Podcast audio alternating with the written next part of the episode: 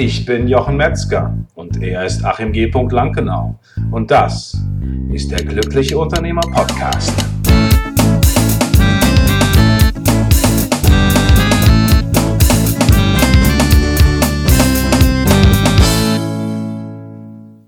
Herzlich, herzlich, herzlichst willkommen auf eine neue Folge von der Glückliche Unternehmer Podcast. Herzlich willkommen.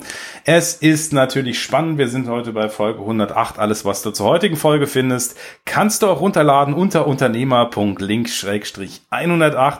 Und ich freue mich, dass er heute wieder im Studio ist. Herzlich willkommen, Achim. du siehst, Achim, Hallo, es Jochen. läuft. Es läuft wieder heute. Du, pass auf. Ähm, nach dem Spiel ist vor dem Spiel, ne?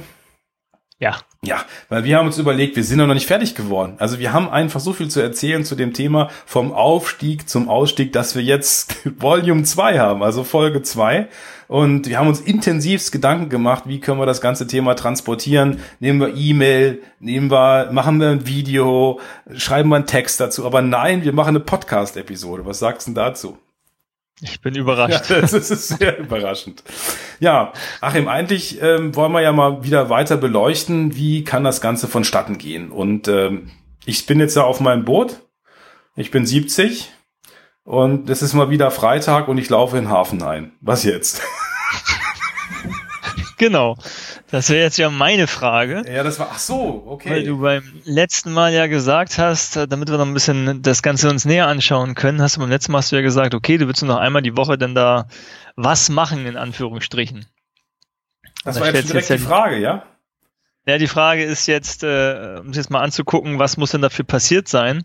Ähm, was genau ist denn das, was du denn nur, nur noch in Anführungsstrichen oder überhaupt noch da an der Zeit machen willst? In welchem Rahmen möchtest du in deinem Unternehmen noch tätig sein? Also vielleicht können wir schon mal ausschließen, was ich nicht machen möchte. Wir können es auch im Ausschlussverfahren, wenn es nicht zu lange dauert.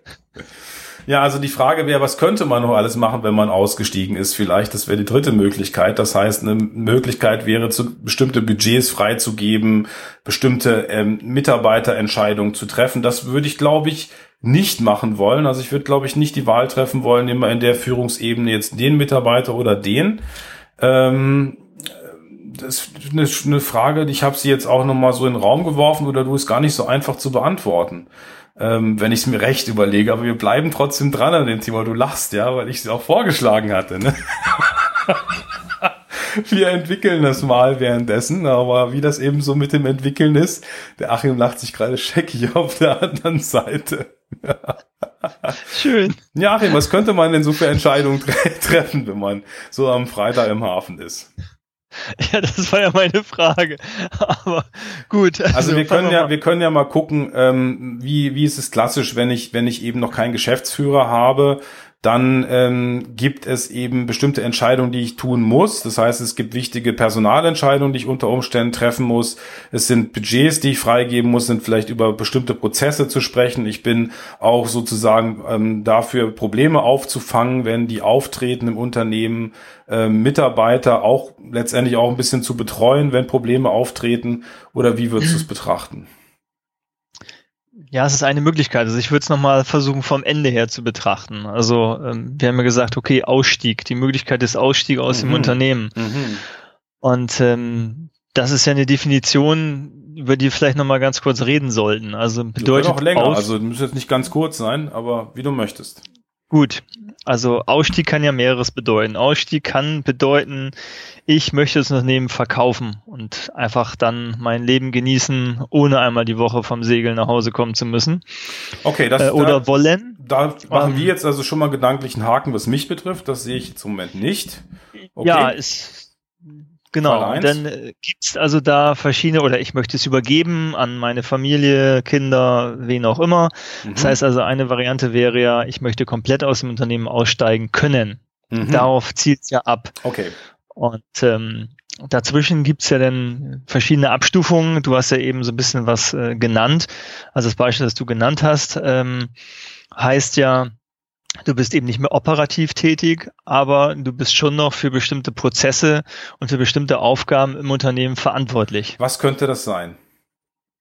Naja, du hast ein Beispiel gesagt, wie Personalauswahl äh, Auswahl ab einer bestimmten ähm, äh, Ebene. Mhm. Also vielleicht jetzt nicht Auszubildende oder oder Projektassistenten oder je nachdem, ähm, was, was es in dem Unternehmen so gibt, sondern vielleicht ab einer Management-Ebene bist du eben derjenige, der das, der das macht und du bist auch derjenige, der vielleicht äh, dem diese Manager, die du hast, ähm, eben auch berichten. Mhm. Ja, du immer noch der Entscheidungsträger bist, mhm. weil du faktisch immer noch der Geschäftsführer des Unternehmens bist. Mhm. Ähm, mit dem einzigen Unterschied, aber entscheidenden Unterschied, dass das Unternehmen eben vom, vom operativen Ablauf her, was also Betreuung von Kunden angeht, Dienstleistungen, Produkte etc., ähm, dich nicht mehr benötigt. Mhm. Neuakquise vielleicht auch ähm, oder nur noch spezielle, ähm, vielleicht ist es auch so, dass du sagst, ich habe Lust auf Vertrieb, das heißt, ich mache nur noch Vertrieb ähm, und äh, akquiriere die Aufträge, aber wickel sie dann nicht ab, übergebe sie dann eben ans Team, wo sie abgewickelt werden können. Mhm. Ähm, das ist ja auch so ein bisschen nach dem Geschmack jedes Einzelnen. Also ja. das Übergeben oder das sich unabhängig von Unternehmen zu machen, aussteigen zu können, bedeutet ja auch, äh, wenn es mein Unternehmen ist, frei entscheiden zu können, welche Bereiche machen mir Spaß, ähm, einige sagen, hey, ich würde lieber alles andere abgeben, um niemals den Vertrieb, weil mir es total Spaß macht. Der nächste Aber wie sagt, mache ich das jetzt zum Beispiel? Ich sage jetzt zum Beispiel, okay, ich habe jetzt für mich klar definiert, das will ich, das will ich, das will ich nicht. Und deswegen ist es auch so schwierig, die Frage vielleicht eingangs, weil es sehr individuell ist. Also der eine sagt ja, vielleicht, für mich ist es zum Beispiel so, äh, ich habe vollstes Vertrauen in, in Führungskraft XY, die macht das super mit der Mitarbeiterauswahl.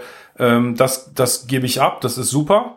Ähm, mhm. Aber mir ist es halt wichtig, dass ich den Vertrieb, Vertriebsleitung, dass ich das unter meinen Fittichen habe. So ähm, definiere ich dann einfach meine Rolle, die ich als Geschäftsführer habe, oder wie mache ich das?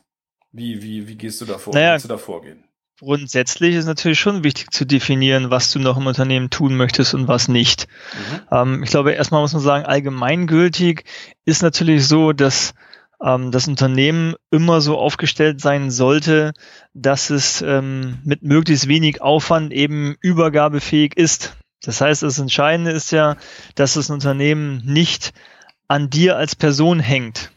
Mhm. Das ist ja so der, der, der Kern des Ganzen. Ja, was das nicht ist auch heißt, relativ wertlos, ne? Also das kommt ja das aufs Zweite drauf an. Das würde Wenn dann das genau operative das würde bedeuten, Geschäft nur funktioniert mit deiner Person, dann ist das Unternehmen relativ dann wertlos. Ist ist so hart das klingt ähm, in dem klassischen Sinne von verkaufsfähig und damit einen Wert generieren für einen Verkauf ist es wertlos und ist auch zur Übergabe wertlos, weil du kannst es ja nicht übergeben an jemanden, auch äh, ohne Geld, weil der gar nicht die Kompetenzen hat und alle Prozesse, alle Dinge, auch alle Entscheidungen ähm, äh, als Schlüsselpositionen bei dir landen. Mhm. Und ohne dem geht es nicht. Und du so ein tiefes Wissen hast in allen Bereichen, die auch woanders nicht verankert sind, die kein anderer womöglich hat, ähm, dass es eben nicht machbar ist. Das heißt, also das mhm. bedeutet ja als erstes mal das Unternehmen so aufzustellen, dass das alles äh, nicht so ist. Und das ist auch das Interessante, glaube ich, denn wenn man jetzt anfängt, und das ist e-, eigentlich entscheidend für egal welchen, an welchem Punkt man ist, ähm, muss man sich immer ab dem Punkt Gedanken machen, wenn man etwas abgibt. Also das heißt, wenn man etwas abgibt an jemand anderen, muss man sich überlegen, was, was, was gebe ich eigentlich genau ab? Was ist, das bedeutet das eigentlich genau? Was bedeutet das in Tätigkeiten? Was bedeutet das in Wissen? Was bedeutet das in, in, in, in Beziehungen? Ähm, was ich da abgebe und was muss ich dem anderen vermitteln, damit er das tun kann? Entweder vermitteln oder halt eine passende Person ähm, haben, die das natürlich von den Fähigkeiten und Kenntnissen schon mitbringt. Ja, richtig. Also noch besser finde ich das, was wir mal, wie wir es formuliert hatten in der einen Folge, wo wir nicht von abgeben, sondern einfach vom Übergeben auch, glaube ich, gesprochen hatten. Mhm. Ähm, äh, ist jetzt vielleicht eine Wortspielerei, Nein, aber ich finde es gut, weil wenn wir es jetzt schauspielerisch, äh, schauspielerisch jetzt betrachten, also allein von der Geste her, also etwas übergeben, also direkt, ich nehme alles, was ich habe und pack's auf den Schreibtisch des anderen. Ja, und äh, wenn ich was abgebe, dann habe ich einen, einen Kuchen, ein, ein, eine, eine Torte und dann gebe ich drei Stück ab, aber sieben behalte ich. so. Genau. so. Und darum geht's eben nicht, ja? sondern es geht darum, komplett den Kuchen zu übergeben, richtig, also den Aufgabe Bild, ne? Kuchen. Ne?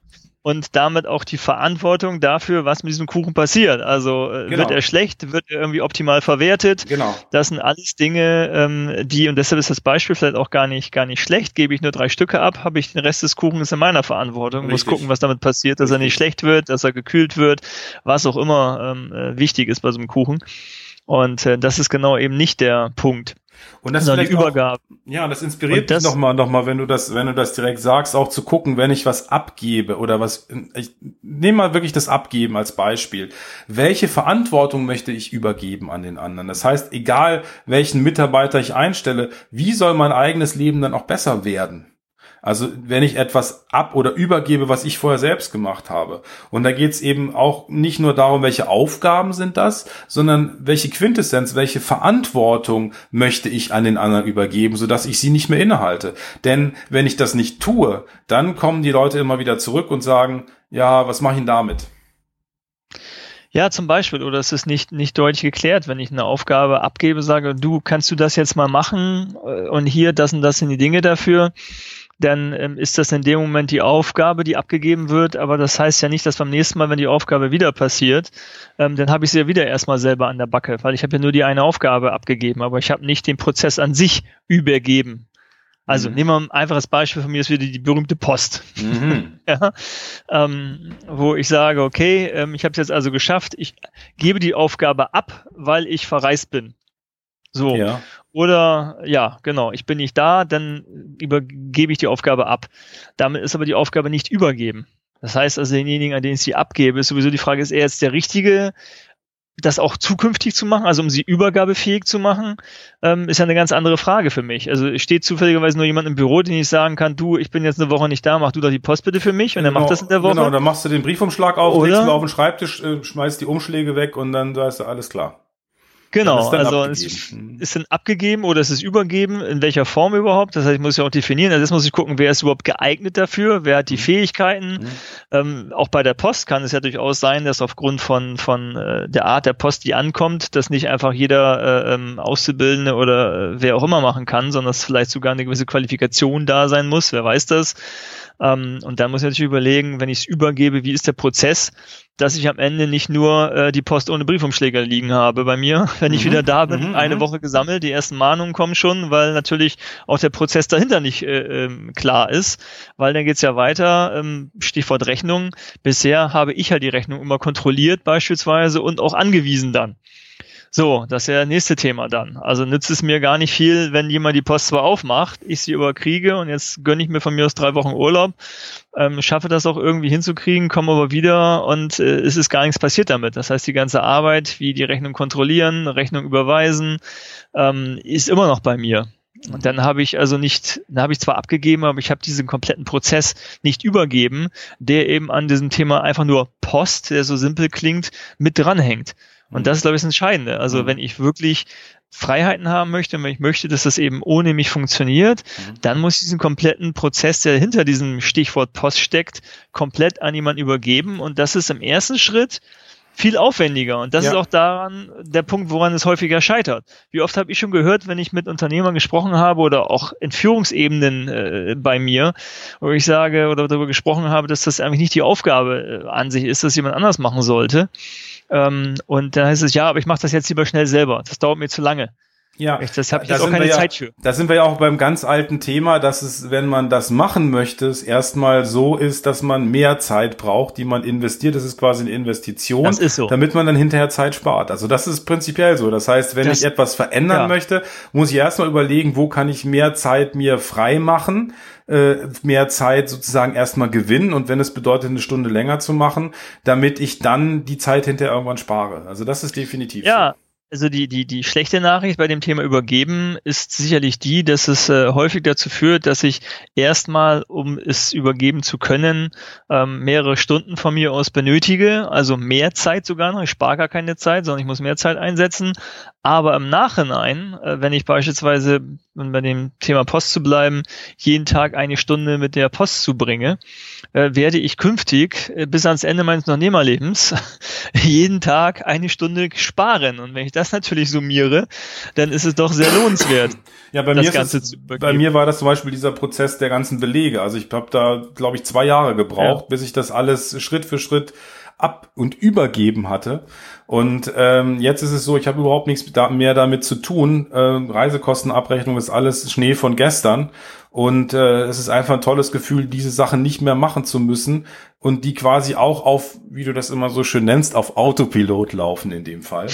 und äh, das ist, glaube ich, ein, ein wichtiger, ein wichtiges Gefühl, dass man an einem Punkt ankommt, wo man vergisst, dass diese überhaupt existent sind. Ja, also das Einzige, ja. dass es Belege gibt, das ist nur, wenn es mal eine Rückfrage irgendwann mal gibt, alle zwei Wochen, oder wenn ich meine Brieftasche aufmache und merke, ich muss mal wieder die Belege, die ich noch so zu liegen habe, in Umschlag packen, weil sie dann vom Bürodienstleister entsprechend äh, nachbearbeitet werden, also eingescannt und so weiter etc. pp. So, und das ist, äh, glaube ich, auch der entscheidende Punkt. Also dieses Gefühl des Abgegeben, Abgebens. Ist es so weit abgegeben, dass ich es vergessen kann? Mit einem ruhigen ja. Gefühl. Also zu wissen, ich habe es abgegeben und es wird sich drum gekümmert und ich kann mich sicher, wohl und gut aufgehoben fühlen. Ja, ich finde es eigentlich schön, sich selbst zu überlegen, habe ich es abgegeben oder habe ich es übergeben? Habe ich es mhm. abgegeben, weiß ich, ich krieg's irgendwann wieder oder es ist nicht, nicht vollständig. Also es, es hilft mir nur teilweise. Habe ich es übergeben mit allen äh, äh, Konsequenzen dahinter und allen Prozessen dahinter, die notwendig sind. Deshalb ist dieses Beispiel Post gar nicht schlecht. Mhm. Ähm, dann weiß ich, okay, ähm, diese Zeit muss ich künftig nicht mehr verwenden. Diese eine Stunde in unserem Beispiel, die habe ich künftig. Okay.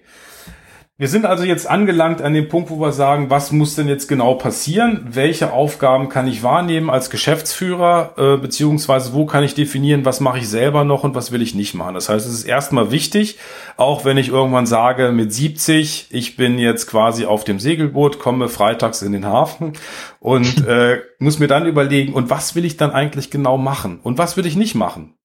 Ja, damit ich ja, Schritt für Schritt darauf hinarbeiten kann für was möchte ich noch die Verantwortung haben beispielsweise nice und äh, für, für was eben nicht mehr. Und mhm. für die Post möchte ich es nicht mehr, weil die muss ich mir immer nachschicken lassen, irgendwelche Hilfen, ist ja auch doof.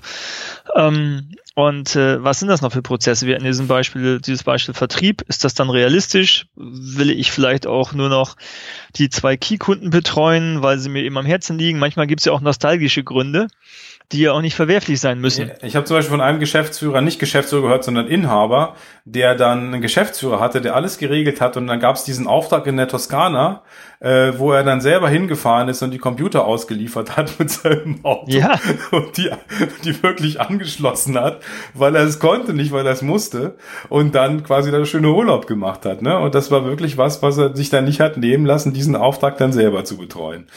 So, ja, schön, Wobei es dann die Frage ist, ob dann hinterher, wenn dann Rückfragen kommen, die auch bei ihm landen. Ne? Das ist natürlich dann eine spannende Frage. Das wäre dann wiederum schlecht, ja. Genau. Ob das am Ende sinnvoll ist, das äh, muss man dann eben sehen. Ähm, also meine Erfahrung ist eben ähm, auch in, in, in Geschäftsterminen, ich versuche ja immer, oder mache das prinzipiell, ich versuche es nicht, ich mache es immer, ähm, dass ich, äh, das hatte ich auch bestimmt schon mehrfach erzählt, äh, jemanden mitnehme, also einen Verantwortlichen ähm, für einen potenziellen Kunden mitnehme, also der eben später dieses Projekt auch betreuen soll, mhm. sodass von vornherein alle Informationen nicht einfach nur bei mir liegen und ich denn das Problem habe, dass ich sie A intern übergeben muss und B das Problem habe, dass der Ansprechpartner des, des Kunden mich natürlich erstmal auch als Ansprechpartner sieht.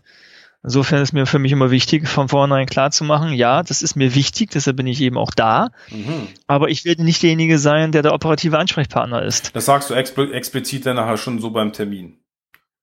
Ja, das ergibt Oder ist das sich, so ein Gefühl? Also das ist einfach so wie, ich trete da einfach mit jemand zusammen auf und ich habe ihn auch schon mal den Herrn so und so gemacht, der Projektleiter bei uns ja, also meist ist es durch die Vorstellungsrunde und durch die, die Rollen, die da sind, erwarten die meisten jetzt auch nicht, dass ich derjenige bin, der das Projekt dann operativ betreut. Wie würdest du dich ähm, denn selber vorstellen?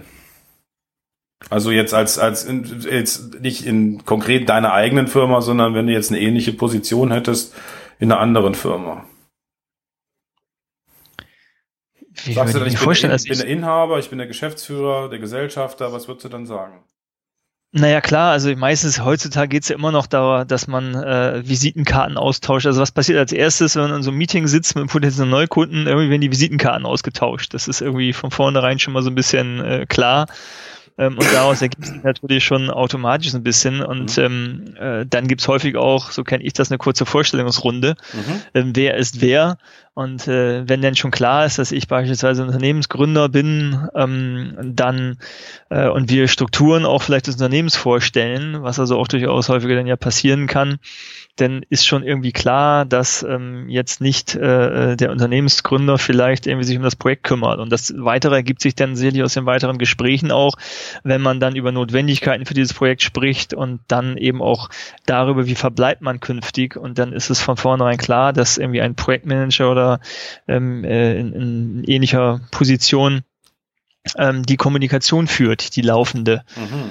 Ja, auch wenn vielleicht beim Folgemeeting ich wieder dabei bin, weil es immer noch darum geht, dieses Projekt aufzusetzen, einzutüten, aber es, äh, dann ist es eher so, dass ich eben durch vielleicht die Erfahrung aus der Vergangenheit und, und äh, ähm, dem Know-how ähm, ich meinen Input dazu reingebe und es natürlich zusätzlich einen psychologischen Effekt hat, dass es eben wichtig genug ist, ähm, aber es ist an sich von vornherein relativ schnell klar aus dem Gespräch heraus und wie ich mich und auch äh, sich die Mitarbeiter positionieren von sich aus, weil sie die Rollenverteilung muss natürlich auch genau kennen und jetzt nicht darauf warten, oh, was sagt denn jetzt der Chef womöglich, irgendwie darf ich jetzt da auch irgendwie mitwirken oder nicht, sondern jeder hat da irgendwie seine Rolle und die ist von vornherein klar. Ähm, deshalb gibt es diese, diese Frage ähm, letztendlich gar nicht. Und ich glaube auch, das ist so, wenn du von vornherein ähm, schon auf, im, im Hinblick auf einen Termin klar machst äh, mit, mit den, den Menschen, die eben da mitkommen, ähm, wer hat welche Rolle.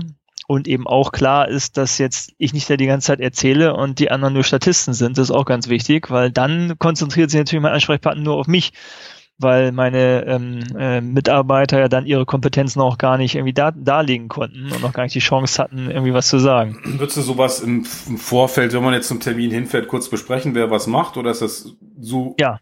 Das schon. Also das, ich würde ja, dann kurz also, mal was sagen zum Unternehmen und so, und dann würdet ihr. Es so ist ja immer die Frage, was es für ein Termin ist. Aber wenn ich jetzt davon ausgehe, ähm, ist es jetzt ein klassischer erster Ersttermin, so nenne ich das jetzt mal. Mhm.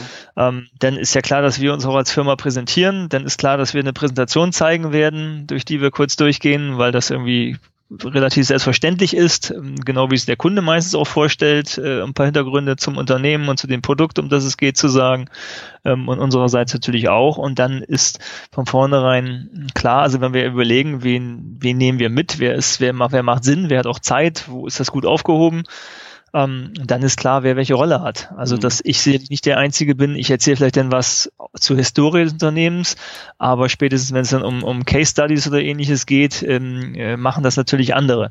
Mhm. Sodass vornherein klar ist, jeder hat dort seine, seine Rolle und jeder kann dort, hat da die Möglichkeit, seine Kompetenz auszuspielen. Okay. Gut, das ist also soweit klar. Das heißt, Schon ich kann, detailliert jetzt, was wir ja, machen. Ja, ja, ja, klar, aber wir haben ja noch einige Folgen. ich fürchte auch. Ja, das wird doch, äh, das wird noch sehr spannend werden. Ich finde es auf jeden Fall sehr interessant, das nochmal ähm, zu kommunizieren. Und äh, jetzt geht's nochmal, wir gehen nochmal einen Schritt zurück. Das heißt, klar zu definieren, was möchte ich eigentlich zukünftig, das heißt, wenn ich an den Punkt angelangt bin und ausgestiegen bin, wie soll dann meine Rolle sein? Also wie, was möchte ich noch tun und was möchte ich nicht tun? Ähm, und vor allem, was möchte ich tun können und was möchte ich tun müssen? Kommt, ist auch nur ein Punkt, den du genannt hast, ne? Ja, klar, was möchte ich? Letztendlich äh, muss, muss ich mir überlegen, wenn ich aussteigen will, äh, wie will ich denn aussteigen? Ja. Also komplett, äh, halb, ähm, was will ich noch tun? Das kann ich mir überlegen, aber schön ist natürlich immer, wenn ich das Unternehmen so aufgestellt habe, dass ich es mir aussuchen kann. Mhm. Dass ich nicht sagen muss, ja, da habe ich eigentlich gar keinen Bock drauf, aber das muss ich machen, weil sonst kann es ja keiner. Ja, oder sonst läuft der Laden nicht. Oder sonst läuft es eben ist Ja auch, ist ja auch wichtig. Damit quasi gleichbedeutend, mhm. wenn es keiner jetzt, kann. Jetzt gehen wir mal vom folgenden Fall aus. Ich bin nur, ich bin jetzt nur noch beratend tätig. Das heißt, ich bin, habe dann eigentlich quasi, könnte man sagen, eigentlich die klassische Rolle eines Gesellschafters oder eines Inhabers ohne Geschäftsführerfunktion dann, ne? Ja, in letzter Konsequenz, wenn bei deinem Beispiel mit dem Segeln, macht es wahrscheinlich Sinn, ähm, einen Geschäftsführer zu haben, ja. Mhm. Das heißt, wir haben jetzt äh, die Situation, wir haben ja letztes Mal gesprochen, ich habe jetzt ein System, wo quasi der die neue Aufträge auch generiert werden. Ich habe ein, eine Einheit, wo das Ganze ausgeführt wird, mit einem Team, das das ausführt, einem Projektmanager und dem der After Sales Unit sozusagen. Und jetzt fehlt ja noch einiges. Ja, jetzt fehlt ja noch einiges. Und ähm, du hast ja dieses Thema ins Feld geführt, was ich sehr interessant und spannend finde. Ja, Jochen, da fehlt was. Was fehlt denn da von dem Punkt, den ich jetzt gerade genannt habe, zu dem Punkt, wo ich sage, ich bin jetzt segeln und es gibt einen Geschäftsführer?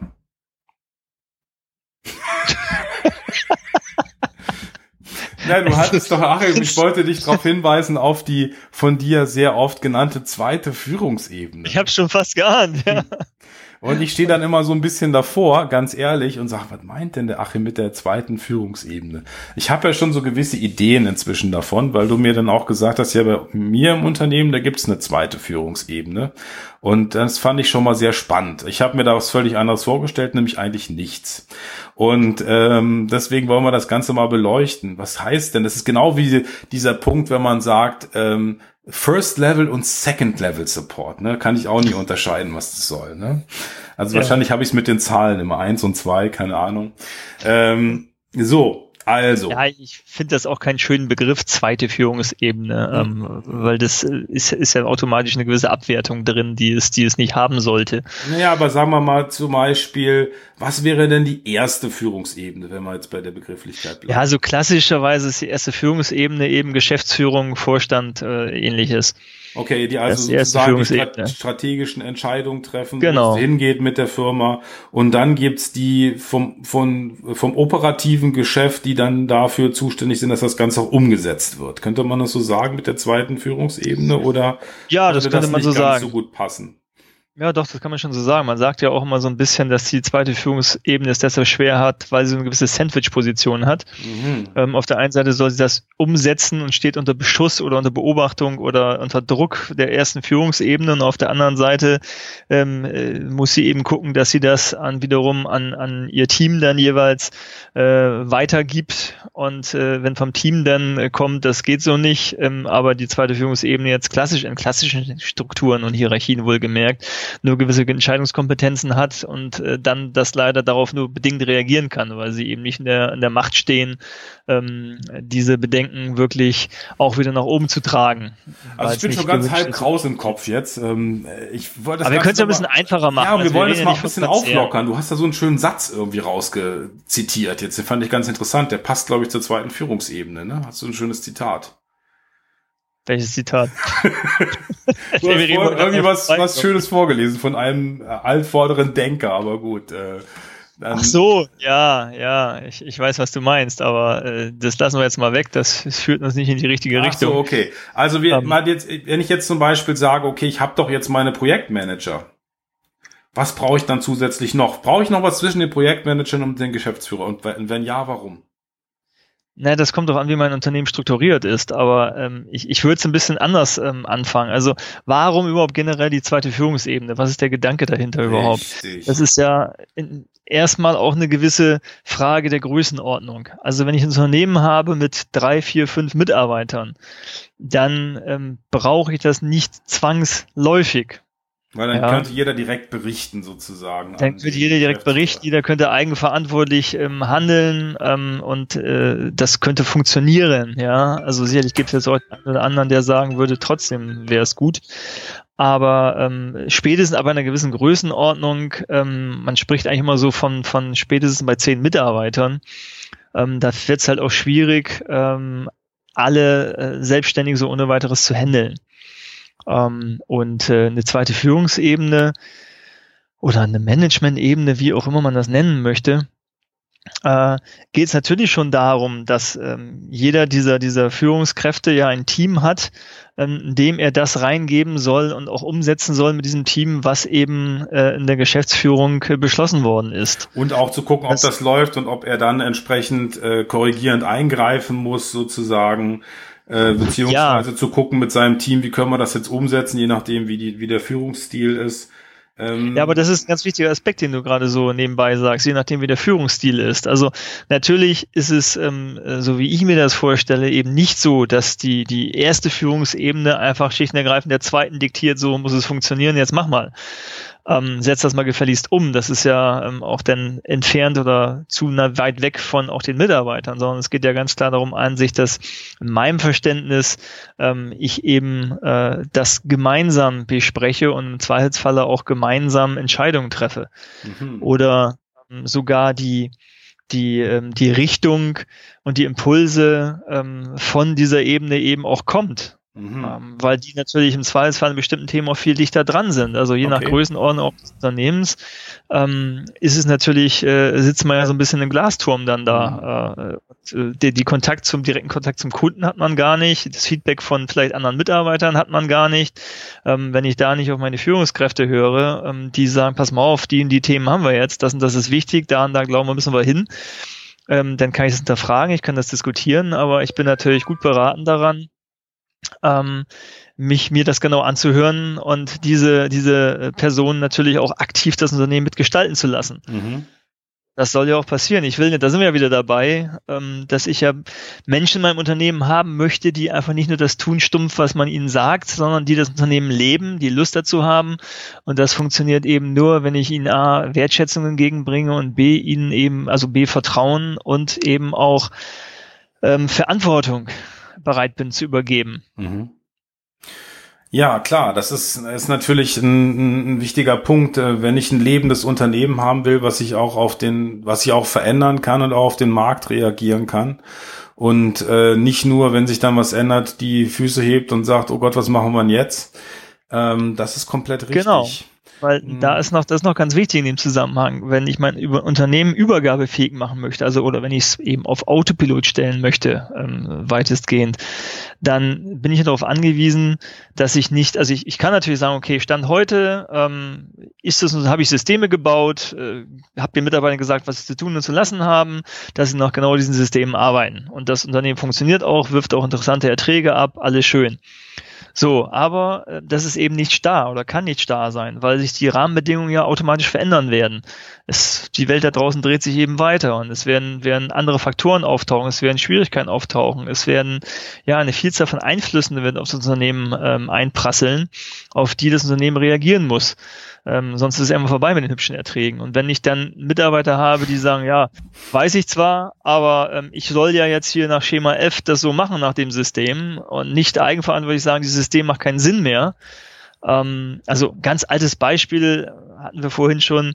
Es wurde immer eine Faxbestätigung verschickt. So, das macht wahrscheinlich heute kein Mensch mehr, aber ähm, äh, natürlich wäre es dann irgendwie sinnvoll, dieses System zu verändern, also in diesem einen kleinen Prozess und darauf irgendwie auf eine E-Mail-Bestätigung oder was auch immer einzugehen, ja, mhm. von mir aus auch WhatsApp oder was auch immer heute gibt, mhm. ähm, weil das andere keinen Sinn mehr macht. Wenn ich das aber strikt vorgegeben habe und ich nur, nur ausführende Kräfte habe in meinem Unternehmen, äh, wird das immer noch so bleiben und es wird keine Veränderung geben. Das heißt, die Dynamik, die ich benötige im Unternehmen und von Mitarbeitern Lust haben, was zu verändern, dann die, die, die, den, den Einflüssen, die von außen kommen, gerecht zu werden, mhm. dann kann ich das zwar immer aufsetzen, aber ähm, ist es eigentlich vorausgezeichnet, dass mein Unternehmen trotzdem irgendwann pleite gehen wird, wenn ich mich nicht mehr darum kümmere. Mhm. Genau das wollen wir ja nicht. Also brauche ich Menschen, denen ich Verantwortung übertrage, ähm, denen ich Vertrauen gebe, ähm, dass sie eben auch Entscheidungen eigenständig treffen können. Absolut. Nur nochmal ganz kurz nachgefragt, nachgefragt, nachgehakt. Der Faktenchecker. Nein, Spaß beiseite. Ähm, wenn ich jetzt quasi, quasi ein Unternehmen habe und ich habe zwei, drei Projektleiter, die Projektleiter steuern zum Beispiel wieder ein Entwicklungsteam und die berichten, die drei Projektleiter berichten an den Geschäftsführer, dann brauche ich letztendlich keine zweite Führungsebene. Dann ist quasi der Geschäftsführer die erste und die zweite Führungsebene in Person oder sind die Projektmanager schon die zweite Führungsebene? Die Projektmanager sind die zweite Führungsebene.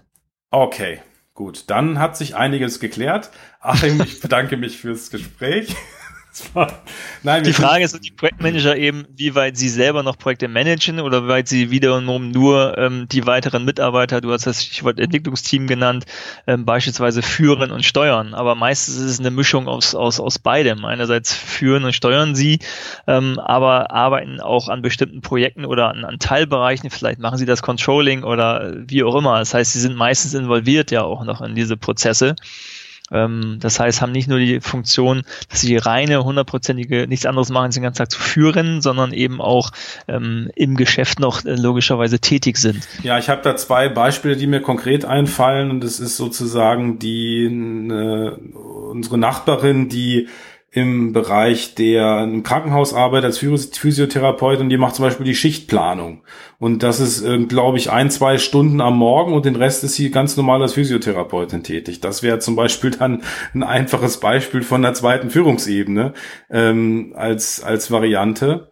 Äh, und dann fällt mir noch ein, ähm, ein, ein, ein Service-Team, die Kunden betreuen, wo es eben auch eine, ähm, auch sage ich mal, jemand gibt, die für das Team zuständig ist, aber gleichzeitig auch selber noch betreut, weil natürlich diese Führungstätigkeit nicht den ganzen Tag dort in Anspruch nimmt, aber einen bestimmten Zeitraum eben ausmacht, wenn es um bestimmte Tätigkeiten geht. Richtig?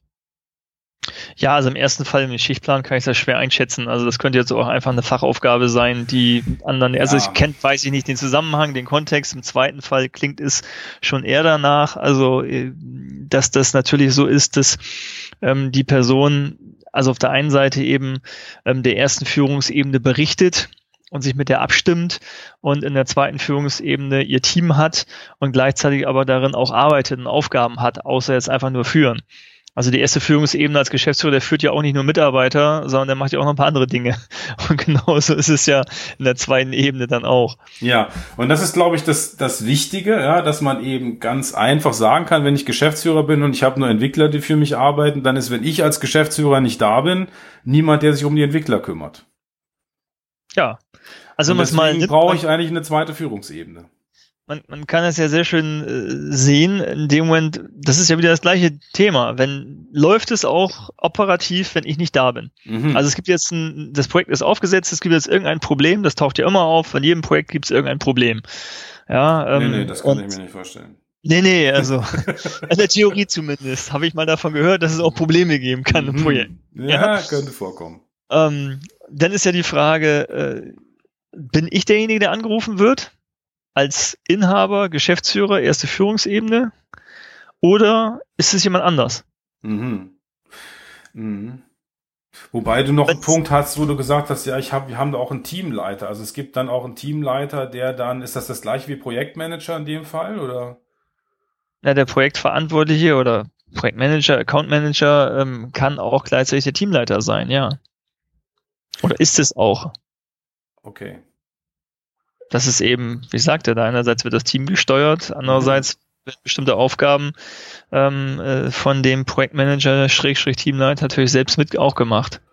Okay, ist sozusagen wahrscheinlich nur so ein bisschen die Sicht darauf. Das heißt, die Projektsicht zum Kunden hin und unter Umständen die Teamsicht zum Team hin, was dann. Naja, ja, also im Prinzip ist ja so, auch von den Aufgaben her, der Projektmanager oder ja, nennen wir ihn Projektmanager, ist beispielsweise derjenige, der auch mit dem Kunden direkt kommuniziert und mit dem Kunden zusammen die, die weiteren Projektschritte bespricht, der die Timings mit dem abspricht, der die Richtung äh, mitentscheidet mit äh, dem Kunden zusammen. Das heißt also, er ist derjenige, der das, der den Kunden steuert der mhm. die Kundenbetreuung inne hat und das dann wiederum ins Team reingibt, ähm, wo dann natürlich äh, ja Einzelschritte je auch nach Qualifikation der Teammitglieder von ganz einfachen äh, schreibt mal dies oder jenes bis hin zu komplizierteren ähm, Dingen eben.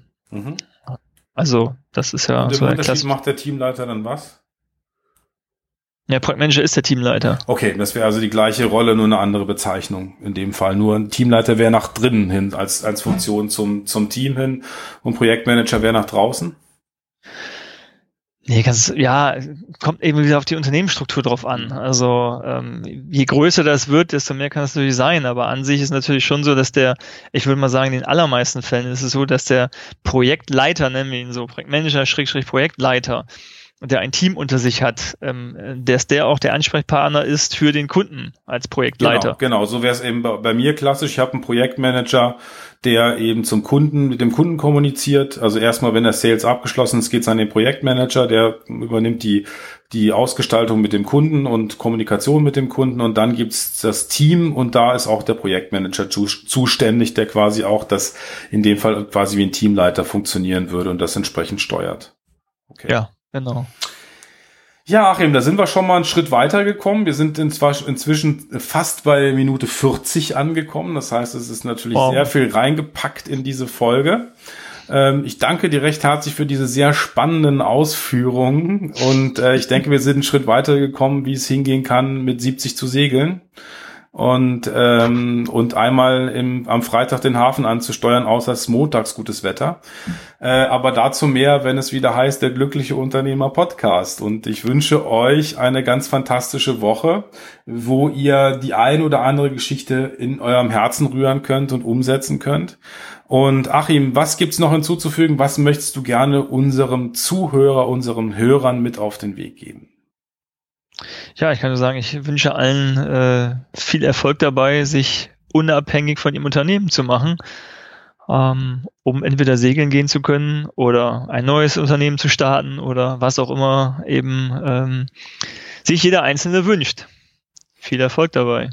Ja, ich wünsche euch auch eine ganz fantastische Woche. Ihr könnt die wichtigsten Kernfakten nochmal nachlesen unter unternehmer.link. Jetzt muss ich mal kurz nachschauen. Müsste die Folge 108 sein. sein. Perfekt. Vielen Dank, Achim. Und äh, euch eine oder dir eine fantastische Woche und denkt daran, du hast das Recht, glücklich zu sein. Bis zur nächsten Woche.